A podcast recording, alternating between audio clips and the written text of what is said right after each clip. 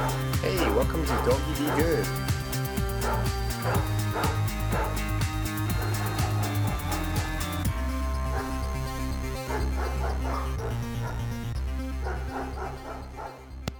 Good day, folks. Uh, it's Doggy Be Good again. This is Dennis Lee, and I'm with, Hi, it's Mike DeMarco again. and we have a show devoted to feedback from one particular listener who sent us a message about uh, her pet, and there's actually two parts to her question. One part about uh, aging pets, and apparently Ryan had a cat that had been healthy until the pet had to go through some dental surgery and had to go through anesthesia. And because of the anesthesia, somehow the pet's balance was just falling apart and eventually passed away. That was her first question. Uh, so let's cover that, uh, Michael. Let's Okay, see. first I want to say hello, Ryan in Germany. Yes. Thank you so much for listening. We really do appreciate it. Um, we did get your email uh, regarding your 17 year old cat. Um, did she give us the name of the cat?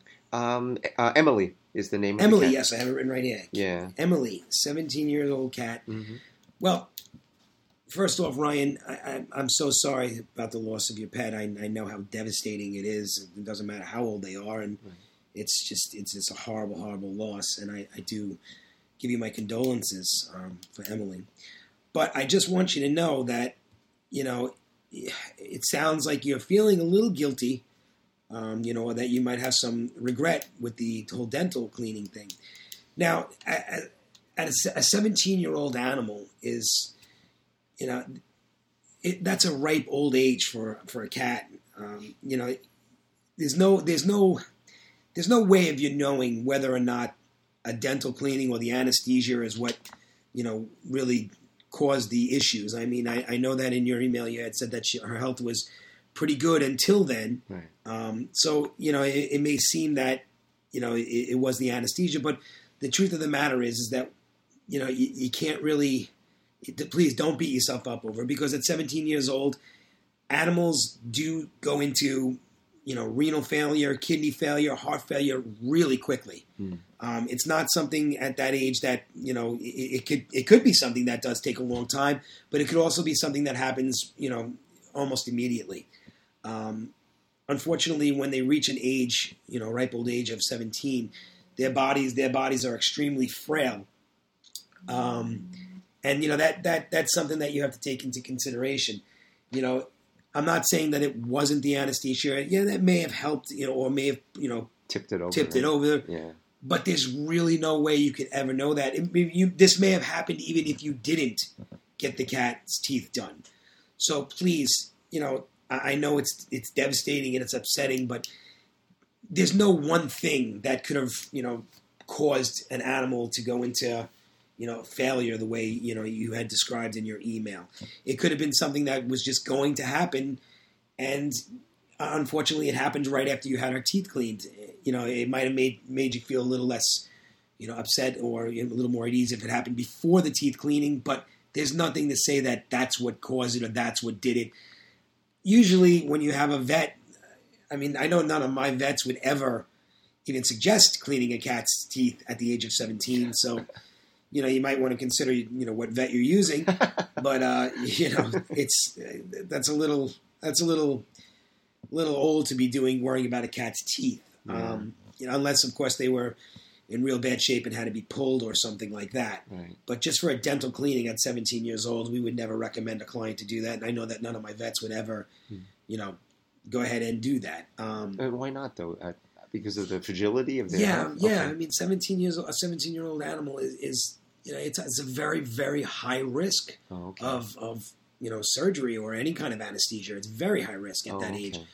You know, we start to get concerned, Dennis, usually when it comes to dogs. Yeah. We start to get concerned when a dog is 12 years old. Right. and older about anesthesia. Um, you know, even sometimes depending on the dog's health, even sometimes you know the age of ten and up Right. might you know be of concern, but definitely of twelve and older. You know, when it comes to a dog, but you know, a cat. You know, I I- I would say a cat about you know 12, 13 years old. Again, you want to really really be careful of what what you're doing. You know, anesthetically because you know putting a dog or a cat under is it, it, it it really takes a lot out of them. Yeah. Um, and just to join in, I remember that last one of the last shows we did on pet insurance. I, we noticed during the interviewing of the representative, she told us that they would only offer continuing coverage, um, you know, the extra care, only if the pet was between eight months and eight years old, right. or eight and a half yes. years. Yep. They kind a cutoff of eight and a Yeah, half. They, don't They wouldn't cover that beyond that, and I guess the reason the the elderly insurance animals. yeah, you know? the insurance company realized that the expenses hike up tremendously after a Yeah. certain age, so they So- wouldn't even offer continuing uh, coverage there. But you uh, know, for special conditions. it's it's it's really Ryan. I again, my heart goes out to you, but I have to tell you, and I believe this with all my heart. And like I said in many of our, our podcasts, I do nothing else but animals. This is what I do. This is all I do. And I can tell you right now, from my experience of over 17, 18 years, that an animal of 17 years old only lived that old because they loved their life. Yeah. And the only reason they love their life is because you gave them a life to love. So kudos to you because you know that's a that's a really old age. That's a really happy animal who really wanted to stick around because she absolutely loved her life, and you did that for her. So good for you. Good to know. Good for you. And, Um, um, and- so part two. yeah. Oh, do you have anything else? Uh, just to finish up on that, uh, Ryan also wanted to know that for aging pets in general, are there any dietary supplements and um, things doing with diet in general that uh, you could recommend for Well, aging pets? I mean, listen, we always tell our clients that it starts when they're young.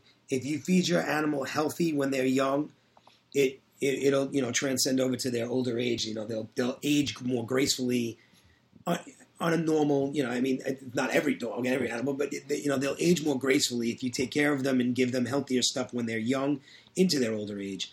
Uh, but as far as an older animal goes, you know, they do have some dogs that slow down, some cats slow down. They do have weight control. Weight is a big thing. okay. You know, you want to keep your animal so that they're not so overweight. Yeah, that's true. You know, we get dogs that come in here, they're like 120, 130 pounds. And it would come, they come in here like a, like they look like a barrel with legs, Oh, you know, and you just know, you know, the dog's not going to age gracefully. no. So, I mean, as far as dietary dietary supplements go, you know, vitamins never hurt. Um, you know, I, the things I wouldn't do is I wouldn't be giving my elderly dog a lot of table scraps. I wouldn't be giving them a lot of fat, a lot of you know, rawhide. Stay away from rawhide. Stay away from bully sticks. Those things are just they're horrendous Oh, okay. they're really not good for your animal. Um, you know, a lot of things we tell our clients to give are, as treats are carrots. Dogs love carrots. Oh, yeah. They really do. They love carrots. Yeah. Um, and just stay with the healthier treats. You know, stay with things that you know don't carry BHA. Um, and that's in one of our other podcasts too. Yeah, yeah. BHA is used as a preservative in a lot of different uh, foods and treats like sausages, pepperonis, uh, bacon strips. You'll see on the back it's preserved with BHA. It's a carcinogenic and it's, Oh, it's horrendous after prolonged use. So stay away from that kind of stuff, and just try and feed your dog the healthiest you can. You know, give him you know, it, you the better the food, the better the, the health will be. Um, you know, but that's not to say because not everybody can afford. Food is so expensive. I know. Dennis, can you believe how much they charge for some dog foods? Oh, yeah. It's insane. It is. It's, It's crazy. insane. So do the best you can. You know, Yeah. you do the best you can. But you know, the overall happiness of a pet is going to be how you treat them and how they live their life. And clearly, Emily had a great life. Yeah. Very, really. Um, so what was part two now? Part two. Now uh, Ryan has now a new pet, a new entry. It's a uh, dog, uh, Shiba Inu, by the name of Koji, OG. and a young pup. But apparently, it's not an easy breed to handle. Apparently, and she wanted to know what are some piece of advice because of uh, the aggressive behavior of the dog, as well as whether or not to do uh, fixing before puberty and all that. All right. Yeah, Well, according to what I have put in front of me here, Koji's a three month old. something. Like Um, Yeah, past the three month mark. Yeah, Okay. he passed that. And what, what kind of dog was Koji? Um, it's a she. Shiba Inu? Yeah, that's Uh, correct. Shiba Inu. Oh, I love them. Looks like a fox. Yeah, my mother has one. Oh, yeah? yeah, Okay. they're fantastic dogs. They, they're little dogs with big personalities. Yeah, apparently that's what Ryan's saying. you know they're great. Very Um, aggressive. Now, at three months old, Ryan, I'm, are, you, are you sure? First of all, my question would be: Is it is it is it actually dominance and, and aggression that your dog is showing, or is your dog just being, you know, the over playful puppy that they usually are? Hmm. Um, I, I wish that uh, you lived closer. I could probably come help you, but I think that uh, a trip to Germany might take a little time off. And, uh, not that I wouldn't come because I'd Right, love to get right. out of here. Yeah. But um, so I mean, basically, I, I now according to your email, you're you're working with a trainer. Is that correct? I think so. Yes. She's working with a trainer, trainer, right? And you're trying to take over the alpha role. And um, hmm you know, I mean, I, I really wouldn't know, you know, how to advise you because I'd have to know a little bit more about what's going on with your dog and Right. what your current trainer is doing. We actually specialize in, um, you know, de-aggression work, and we, we work with a lot of very overly aggressive dogs, and we work with a lot of dominant dogs. Uh, crate training is extremely important when working with a dominant animal. Uh, not only is it important, but it also teaches your dog their place in their in your home. Um, as you know, dogs are territorial creatures and need to basically have you know an area that they feel is theirs. And if they start to feel that way about your house, they're going to start to really show different types of behavior that are not too uh, pleasant.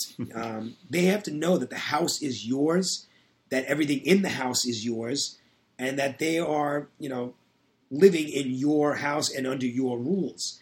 Uh, crate training is a great way and an effective way of, of, of you know portraying this understanding to your dog. Um, Meaning I'm putting putting the dog in a crate in certain they hours. sleep, they sleep in a crate when Oh, you I go to bed. When you're not home, they stay in their crate. Ah, Um, usually, at first, they'll be upset about it, and then Right. within a week or so, they start to you know calm down, and then by the end of the month, they love their crate. I Oh. mean, they, they, it just becomes their place, Okay. their spot, their territory. their ter- exactly Got their territory. All right. Um, all dogs are dominant creatures, some more dominant than others, and you know they do display dominance in different ways. Um, as a three-month-old puppy, though, your dog will start to learn, you know, a better way of, of, of showing dominance to other dogs. Usually, at three months, they come charging out at each other, mouths open like maniacs. um, but it's just puppy behavior. Um, so, you know, uh, I, I would like to give you more information, but I need to know a little bit more about what's going on and what's happening with your trainer. Um, you know, you're welcome to email us or call me uh, directly. I can give you the number, but it, again, it's Long New York, distance. it's long distance. I don't know if you have long You distance, could but probably email us or leave us comments. yeah, I you think can leave we'll us comments. yeah. Or you, you know, you can, you know, but again, if you want to contact us, you're welcome to do so. Yeah. 718-746-1979. Um, you can give us a call. Again, you can just email us through the uh, the way you did before, and we'll answer any questions that you have. Um, and, and as far as oh neutering, she wants to know about neutering. You- for, yeah, before puberty, right? hmm we usually recommend to our clients never to spay or neuter before six months. Um, especially when it comes to large breed dogs, we usually ask them to wait a little longer, but six months is really the cutoff where we would say, you know, you can spay or neuter your dog. Um, I would never neuter a s or spay a dog before six months, Hmm. um, only because they need everything, you know, during that critical period of growth, Oh, uh, especially when their joints are developing and their back is, you know, their spine is developing and oh, okay. Uh, also, keep in mind that uh, you know you, you want to be careful when taking your dog to play with other dogs that no one jumps on his back or no one falls on his back because you don't want to slip any discs. The dog's spine usually doesn't fuse uh, to a solid state till they're into their six month. Um, actually, sometimes it's only even longer than that, so six months to a year. So you want to make sure that no one steps or jumps on your dog's back, like a bigger dog or something like that, because you might, it can very, very easily hurt their back. Okay. Um, but six months is definitely where I would tell you, Ryan, to uh, to wait for.